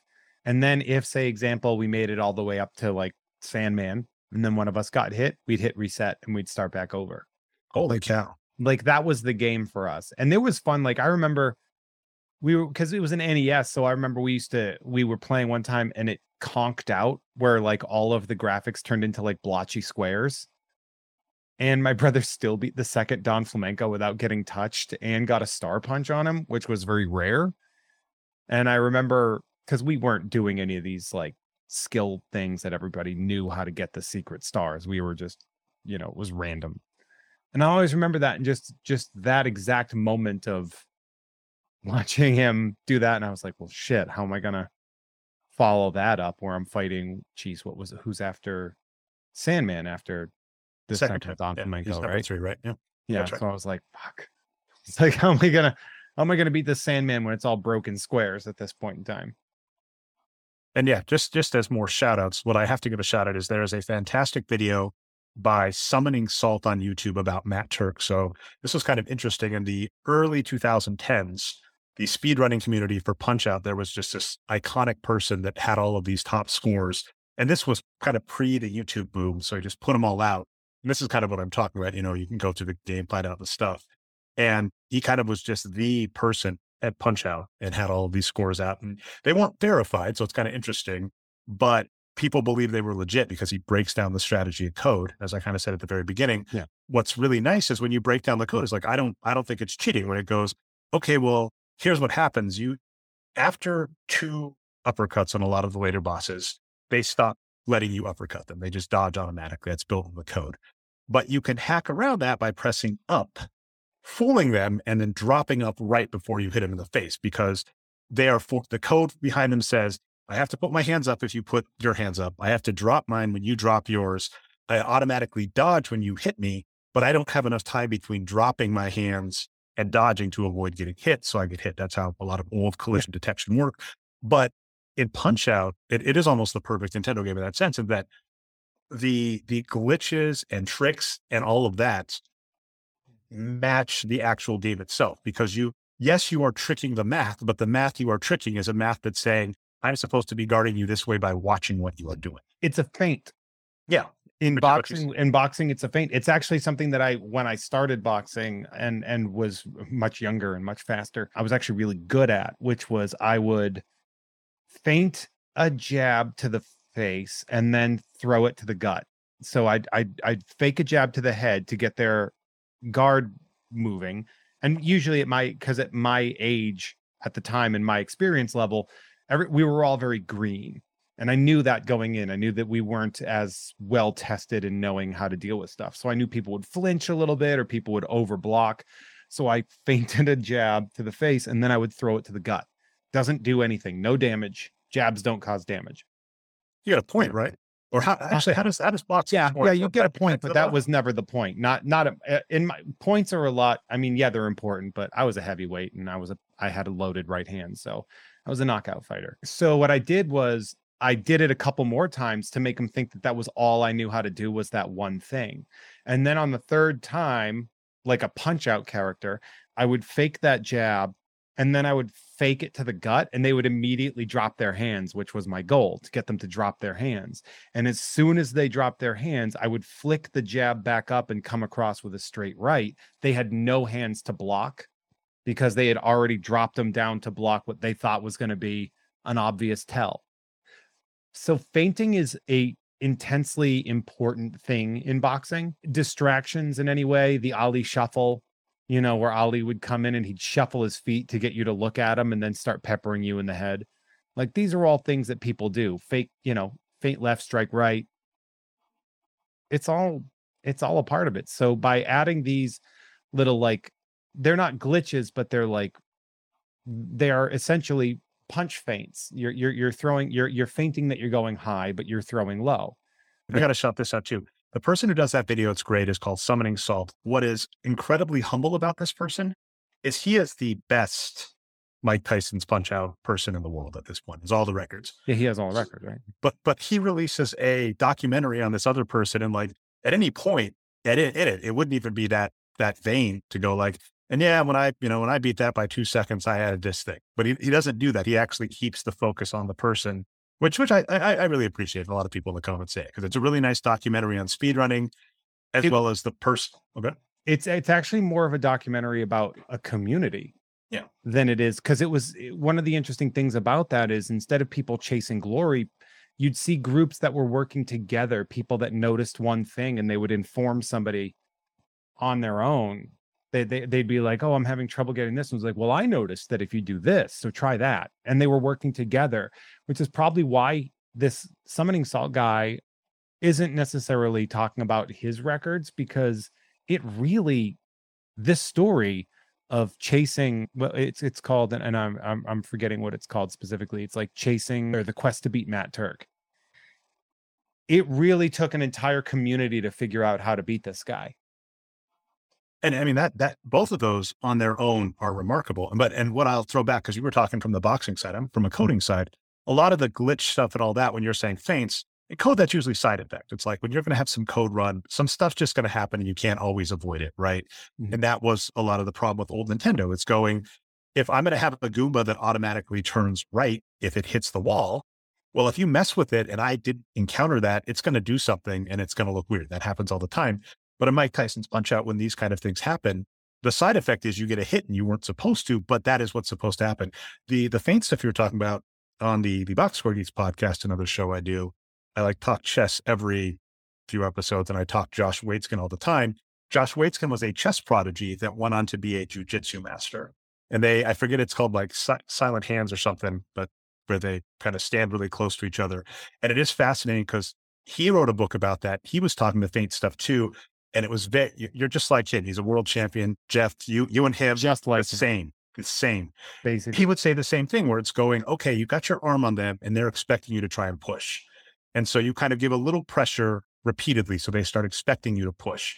And what, then what he was saying he'd do exactly what you do is that you get them ready, you pretend you're they're ready for it. They tense up and then they're, they're weak on the other side. Mhm. And that exact same thing's happened in Mike Tyson's punch out and a community found which also is probably very similar to the fighting world because I know at least with a lot of fighters, right? They have an entourage of people around them that are doing a lot of stuff too. So punch out, as we are agreeing, is the perfect boxing experience, except the music's a little off. I, I do love I do like Punch Out as a boxing experience to be 100% honest. Like I do it's so different because it's it's an arcade game. Even as an NES game, it's an arcade game. It's it's turn based, it's not the same as for example like a Knockout Kings where it's much more of a standard style of of of boxing itself of finding those ins and outs and not waiting for somebody and having to counterpunch where Mike Tyson's punch out generally is until you start doing these speed runs and figure out that strategy. I just it's just good and it's weird to me that the Punch Out franchise isn't massive cuz it's not.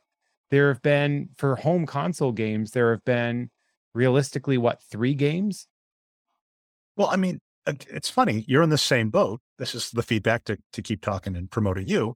You do a lot of great stuff and you needlessly apologize for advertising, which is what we were referencing earlier. People didn't get that. Yeah. Where you're saying, sorry, it's late or whatever. Props to the people in your, in your support supporters on this, the sponsor group that, that make fun of you for it. But you'll say, I'm sorry, it's late. And then the feedback is, well, I'm doing all this other stuff. And now you've got your fans doing podcasts with you. So it's even less time when you look at the people that were working on Punch Out and you go, well, why did they make another one?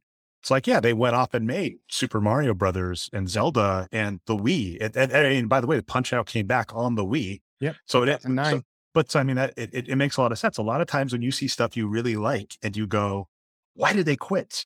And sometimes you can look them up and you're like, oh, they they didn't quit. They went and did Yeah. other stuff. And that that's the real answer behind Punch Out, why there wasn't more of it. Mm, but it's it's interesting to me that it's it's such a it's such a I, I want to say it's in the zeitgeist.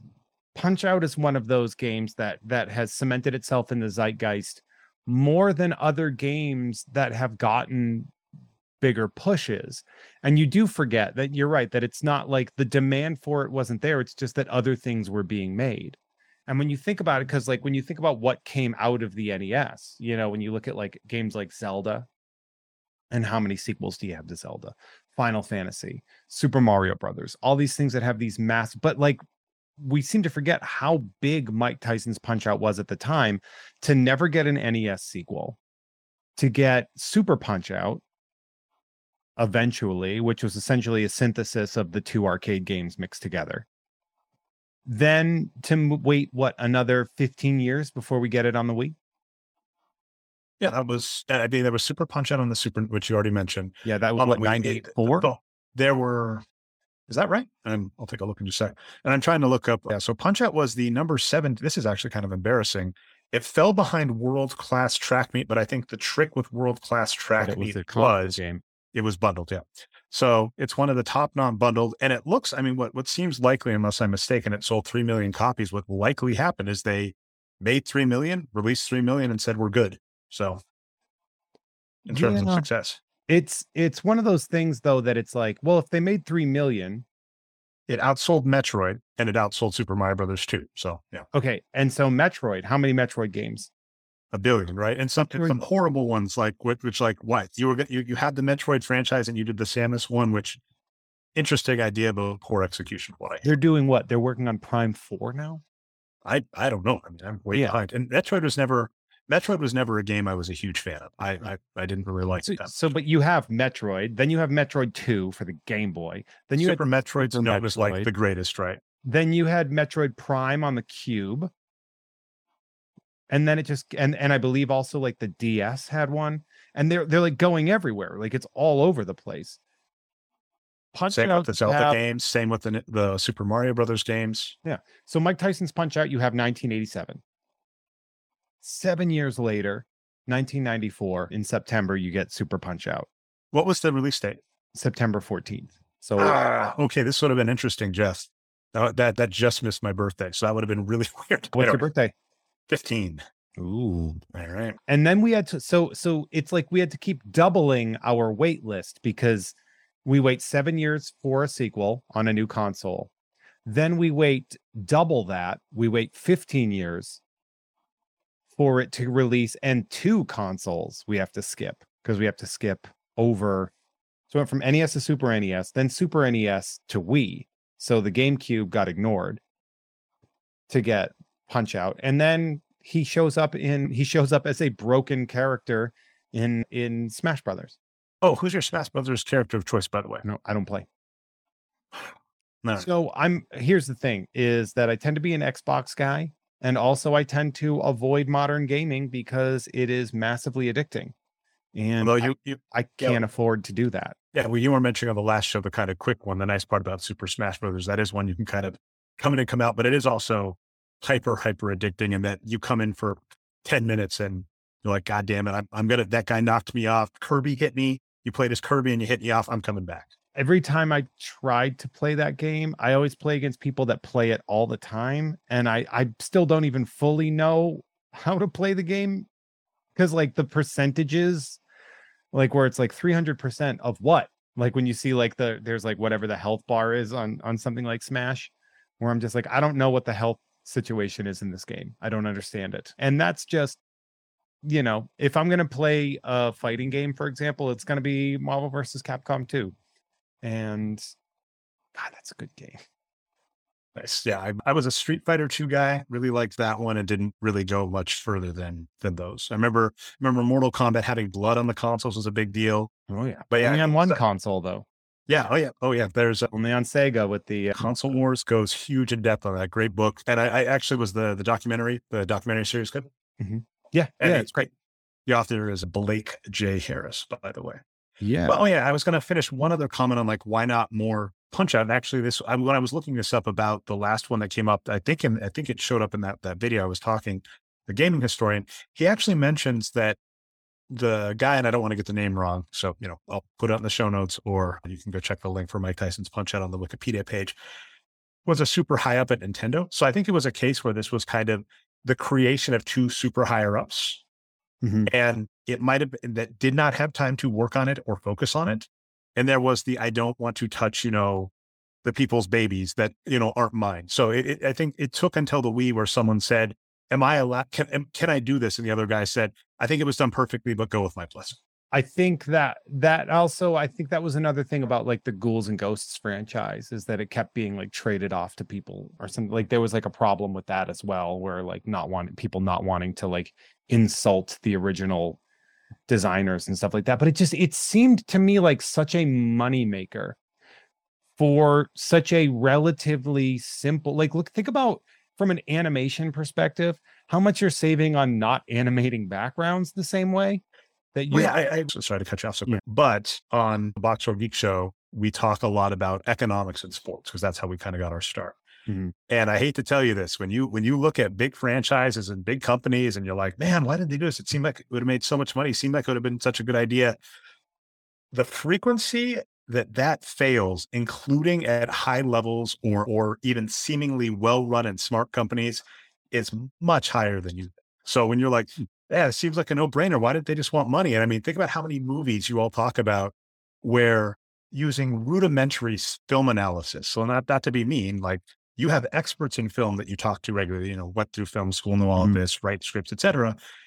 And they'll go like, okay, well, a 101 way you could have improved this script, Dave Bell does this all the time, is this. And you're going, so you're telling me they gave this a hundred million dollar budget and then scrimped on, you know, a script writer that you could have gotten as an intern from, you know, USC for 20,000 or something.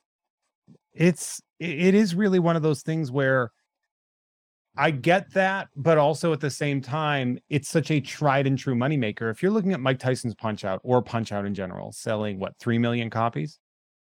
Let's say, for the sake of argument, that 2 million of those were sold at full retail. So that would have been what, 60 bucks? Around there, right? So you're looking at 120 million. Then we'll say, let's pretend that the Punch Out re release in 1991 or 1990, which sold, I believe they sold them for 20 when they came out. So let's say another million. So that's another 20 million. So you're looking at 140 million for that. That's proven success. And again, I was I didn't think I was going to get this in, but let's let's throw out another thing. So one of the tie-ins Mike Tyson's Punch Out did was with Captain N. One of the worst television. I don't know. Shut your mouth. Shut your goddamn mouth. Okay, uh, listen. So Jeff, we grew up on the same shows. Like I, I, I want that clear. Like He Man, Captain N. I love these, and like with both of them, when I have revisited, it's rough. But there is stuff I revisit. One of your hot takes on Tom and Jeff watch Batman is that Batman the animated series is not as great as people remember. Now, you're very, you're very uh, repeating you, so tell me if I get your thesis wrong. But you basically point out it was amazing, it was groundbreaking, it has some flawless episodes, but it has a lot more bad episodes and misses than you might remember. A lot, a lot of people, yeah. And a lot of that happens with our childhood where you go back, and in some cases, you go back to Batman the animated series, and you're like, okay, there, this isn't as clean as I remember, but oh my God, this is brilliant. And there's some stuff you go back to from your childhood I would say He Man just skirts that line into that so bad it's good. It's still enjoyable, but it is. He Man's rough. He Man is for something that I am surrounded by from a decorating and collecting perspective. I am very aware of how not great He Man. When the box set came out, I was so excited and I bought it. And the one good case of it is me and some friends went to a party where we got drunk. And when you're drunk, that is hilarious. I imagine when you're high, that's hilarious but like trying to watch that sober, I couldn't. And I ended up just giving, you know, I mentioned I, you know, moved cross country. I just gave it to my brother. I was just like, yeah, I don't, I don't need it. I'm not even going to transfer the disc to my, you know, portable case. You, you, you, you have it. You know, it's pretty, right? You can the the DVD set, the box art is pretty, so put that on your wall. I was like, I, I've had enough. I, I still need to watch the new one, which is apparently pretty good. You were mentioning that. It's all right. Exciting. Yeah, yeah. Well, because they gave it a plot oh, interest, you know, as opposed to just like, I think there are ones where Skeletor at the beginning just said something. Like, I, have got it. I've, I've, done it. like, done what? He's like, I'm going to fight him. What are you talking about, Skeletor? but anyway, bad. I'll get him. That's pretty good. You got some, you got some good sounds from the 80s, Jeff. Well, it's a bunch of ringtones. But uh, Captain N, horrible TV show tie So we're talking about like, how did Nintendo mess up Punch Out? Well, if you look at Captain N, the premise, by the way, for those that don't know, is this stereotypical high school. I can't tell if he's supposed to be a jock or a nerd, but he's wearing a letter let a Letterman's jacket that's like got an it's an, it, an and it's got an N on it. And I don't know if that school's supposed to be N or it's for Nintendo, but the insinuation is he's Captain Nintendo. Yeah, well, they made a smart move. They actually so Captain N is actually a very smart sort of existence because they couldn't put the word you'll notice the word Nintendo is not used at all in the title in the music, in, they never mention Nintendo. The reason for that, and I would like to shout out, I think I got this information from Dan Larson. If you follow Toy Galaxy or you watch their stuff, he does really great, you know, sort of 25 minute deep dives on on history. He's very entertaining. And also he's a professional nerd from New England.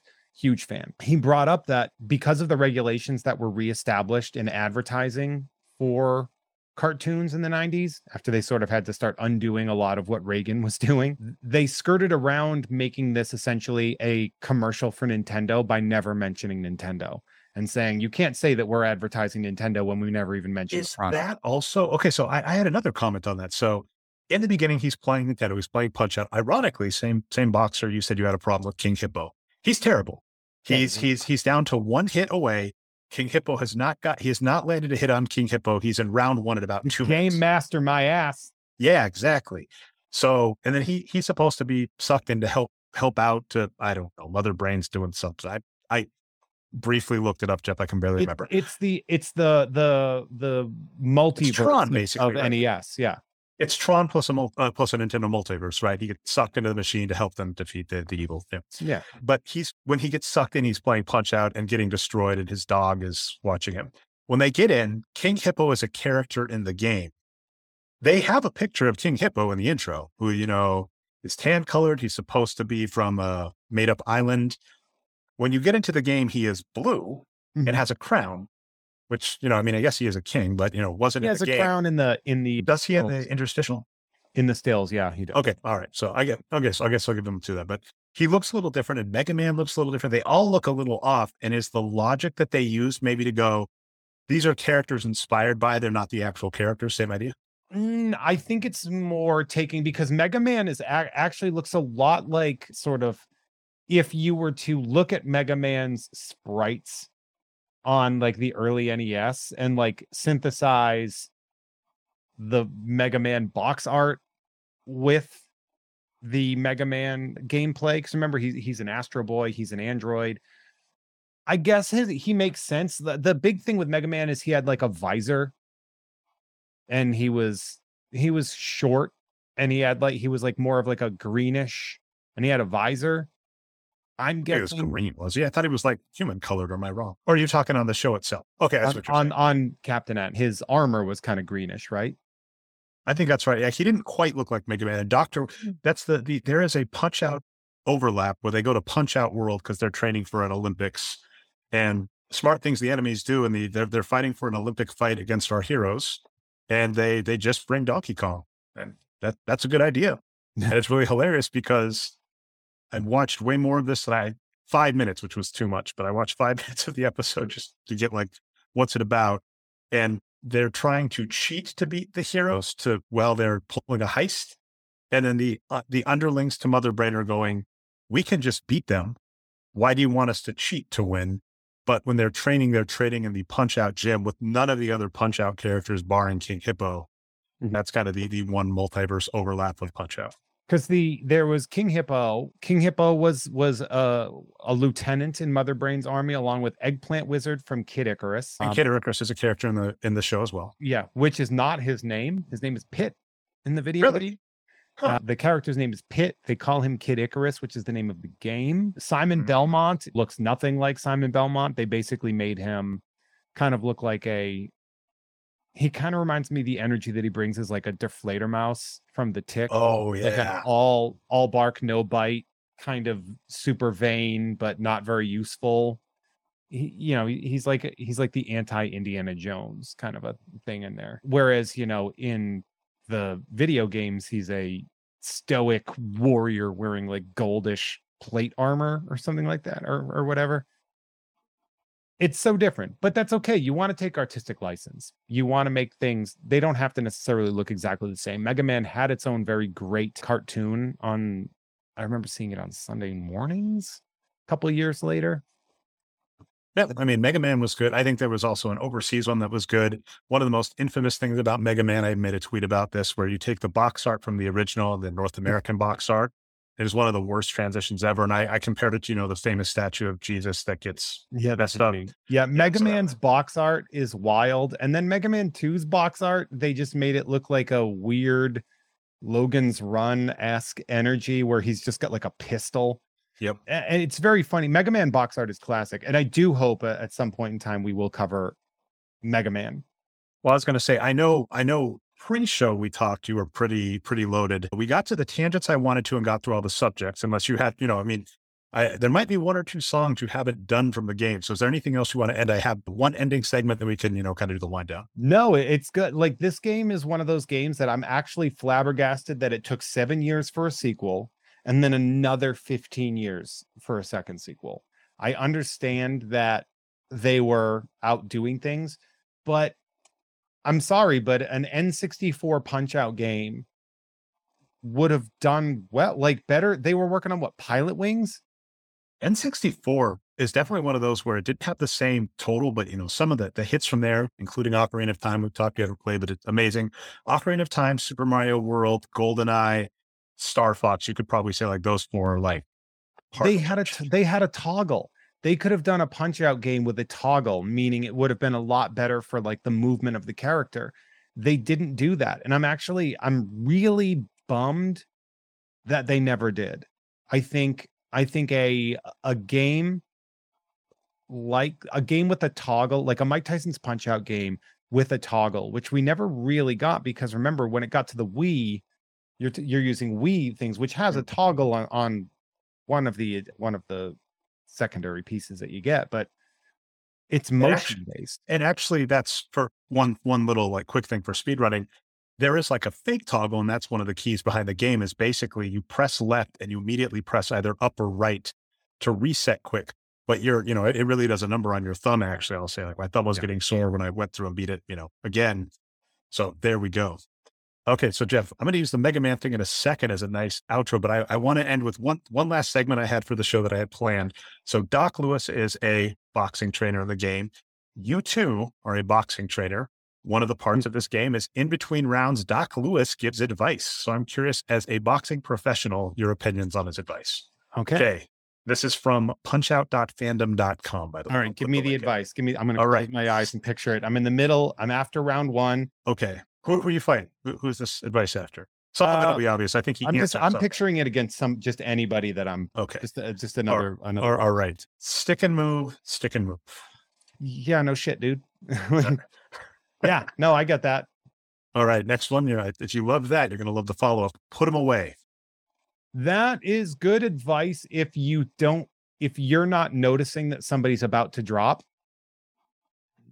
and the advice sometimes a coach needs to see something and they might know that oh in a war of attrition you need to be on the offense right now because he will drop.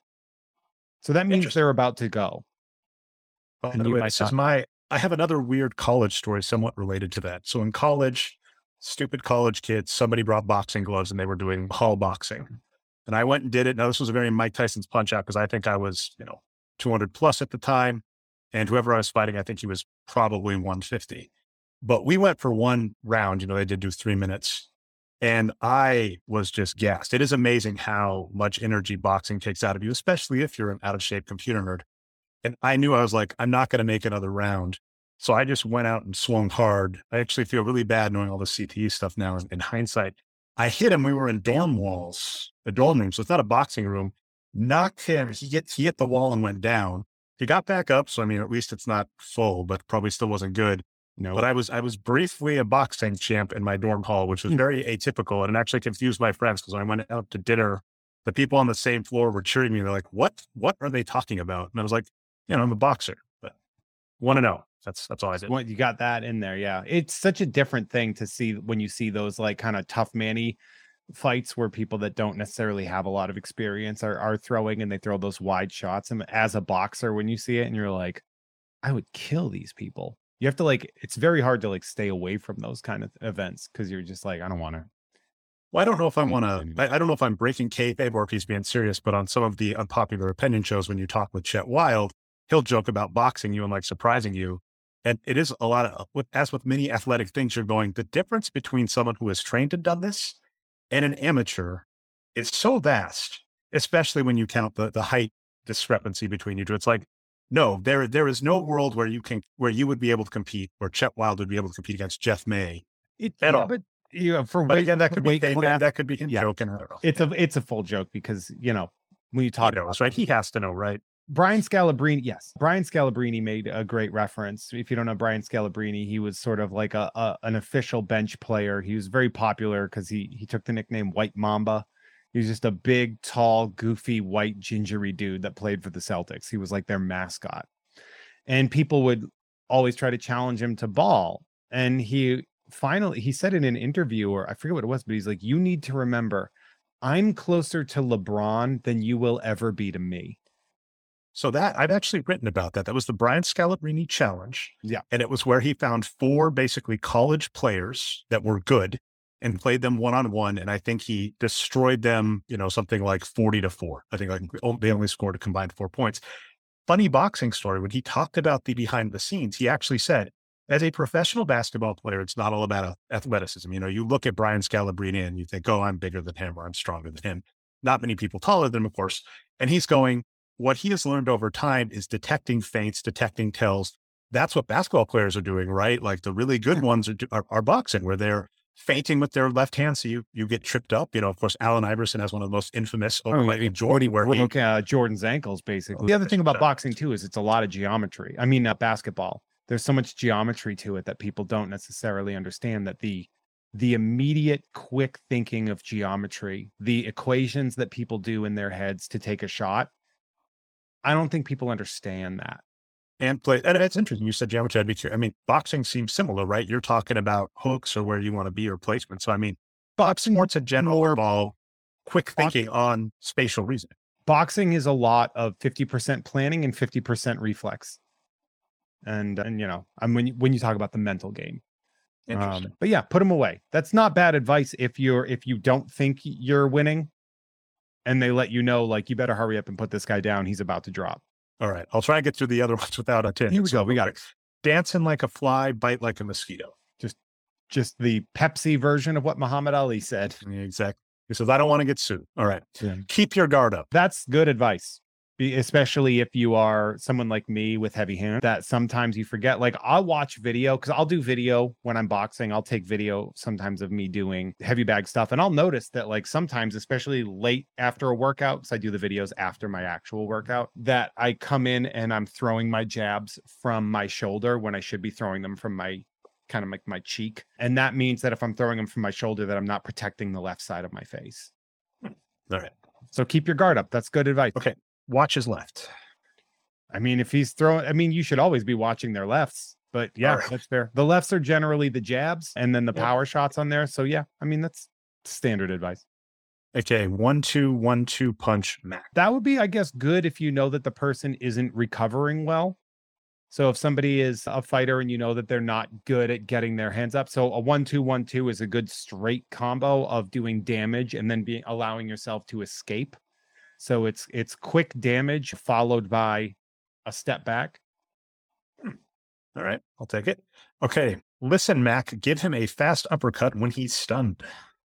I mean, that's that's good advice, but that's pretty standard. Yeah, give them a give them give them an uppercut when someone's stunned. Yeah, well, hit the, hit them when they're stunned. Yeah, that's good advice.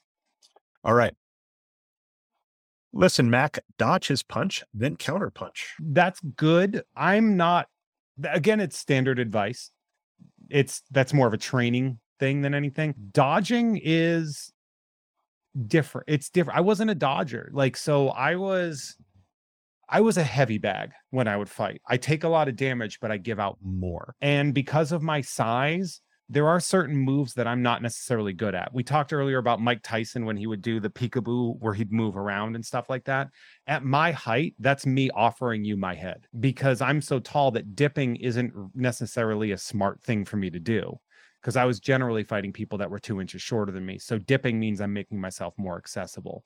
Hmm. Uh, So dodging is, you know, dodge then countering. That's not bad advice, but dodging in of itself is it's one of the harder parts of boxing. For Little Mac, that's like the only strategy that has any hope. Because even that's what's funny is even at his size, and this happens in the game sometimes, you're allowed to dot, you're allowed to block, which would break your your and your brother's rule about not taking any damage because you hmm. take a minute about.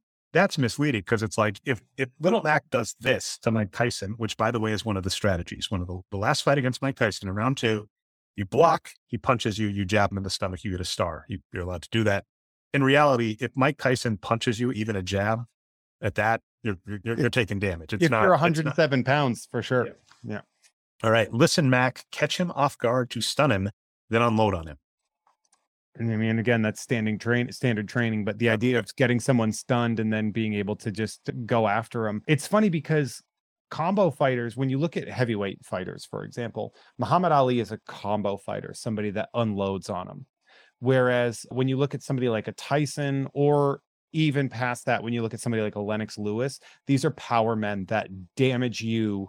Like Ali never really had like one punch knockouts. So he was a combo fighter that little Mac would also be like. Ali wasn't particularly strong for a heavyweight, whereas Tyson, Lewis, uh, people like that absolutely are.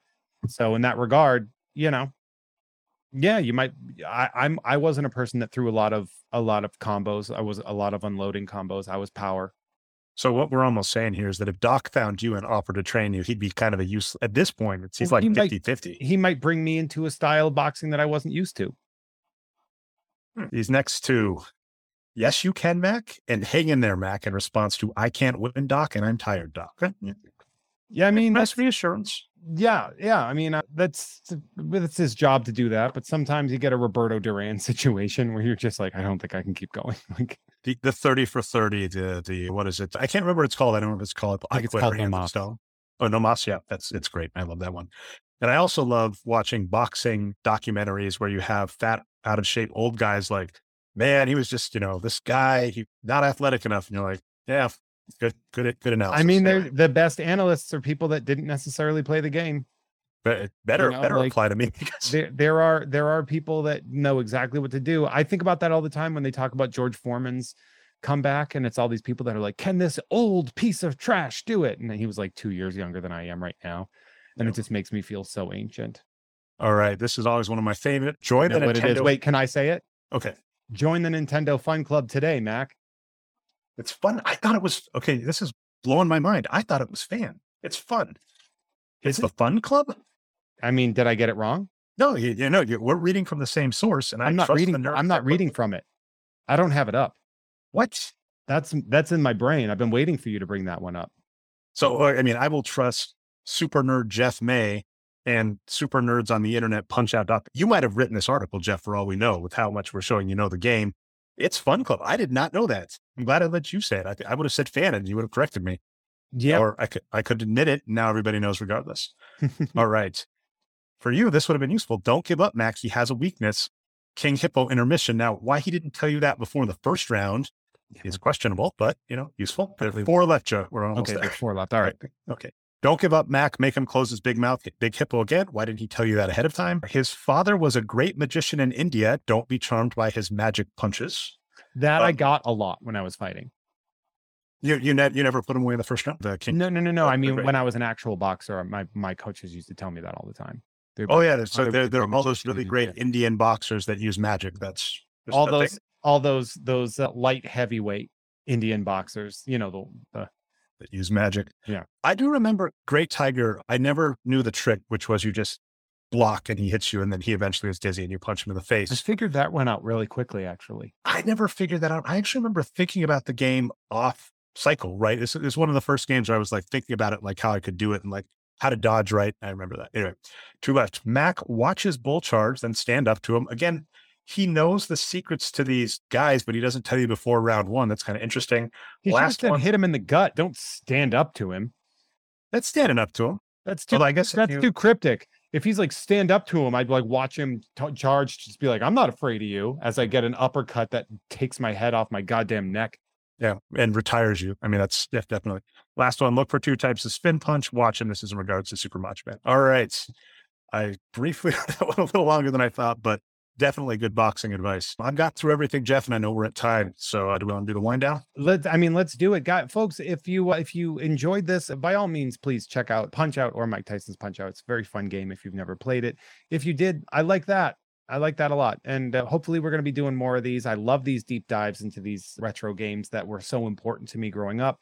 Punch Out might be the most important vintage game that I've ever played. It, it it- it's something that I've played lovingly my entire life since I got it. I still play it to this day. Uh, it's a nice thing to plug in and, and and get with. I found myself liking it so much and and and being obsessed with boxing that I started doing it in college.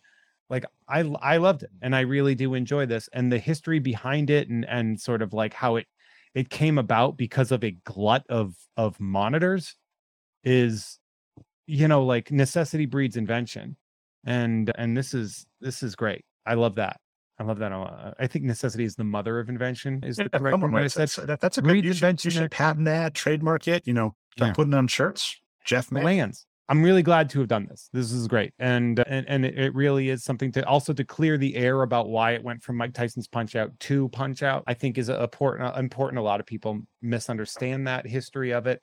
The speed running aspect of it was wild seeing how fast some people were beating this game. Watching the videos and watching people do it and seeing people like lose their minds over it was really exciting. I'm into it. I love it. So if you liked that and and you want to check out more stuff from me, you can check out Jeff Has Cool Friends, which is available for free everywhere. But if you wanted a week early with uncensored episodes and bonus content, you can head over to patreon.com slash Jeff Mate for that. The aforementioned Ugg Fine with Kim Crawl, as well as more things coming along their way. I try to do as much as I can. For that, you can also check out Tom and Jeff Watch Batman on the Gamefully Unemployed Network, as well as Unpopular Opinion and You Don't Even Like Sports, both on the Unpops Network. Trey, what about you? All right. Well, actually, starting to get back in the groove. If you go to the Box Score Geeks show, you can find that iTunes, Stitcher, wherever fine podcasts are found. Every two weeks, uh, myself and Brian Foster will release an episode on basketball. So that's back. Happy to be back in the groove. Welcome back. Also, baby. this has definitely got me interested. So on the off weeks on twitch.tv forward slash RicksterGT, this is usually Tuesday at 10 p.m. Eastern Standard Time, which would be tonight, but that doesn't help any of you in the future. Yeah, uh, we'll tonight as of recording. So yeah, we'll be playing Mega Man 4. So you can see who won that. I'm currently down two to one. I lost Mega Man 1. I lost Mega Man 3. I won Mega Man 2. So if I want any hope of tying the series, I need to win Mega Man 4 today. Find me on Twitter as Nerd Numbers. And then, yeah, the foreseeable future, I can tell you on air, Jeff, is at least another couple months oh, uh, yeah. as the world keeps going with it. As long as, like, my sincere hope is very much like Punch Out. You get invested in other things and say you don't have time for it. And then also people in 10 years go, man, that nerd podcast with Jeff May was great. Why didn't you make more of that? And the secret is like, you had a million other more important things to do. That's hey, the hope. But if that doesn't happen, if if you're if you're doing this, if you're producing this show, this is important. All right, I'll take it. I make sure that that uh, uh you got to know that that is very important. And again, yeah, you can also find me at Hey There Jeffro on on Twitter and Instagram. And I have some. I'll be putting some stuff up on my YouTube, so you can check out mm, that soon if you want to. You have some boxing. Do you have some boxing stuff on your Instagram? I don't. Oh, on my Instagram, yeah, I post some boxing videos and stuff on my Instagram. Ironically, I'll be doing some unboxing stuff on. Oh, very nice on YouTube. So uh, we got that going for us. That was pretty good. All well, right. Well, thanks so much. We'll we'll see you next month. Okay. Bye. Bye. Next month on Nerd, our hosts continue the trend of poorly adapted Nintendo characters that appeared in Captain N. The subject: Mega Man 2. If history repeats itself, the game will have a nostalgic history to both host with a slew of geeky knowledge to accompany it. Tune in to find out.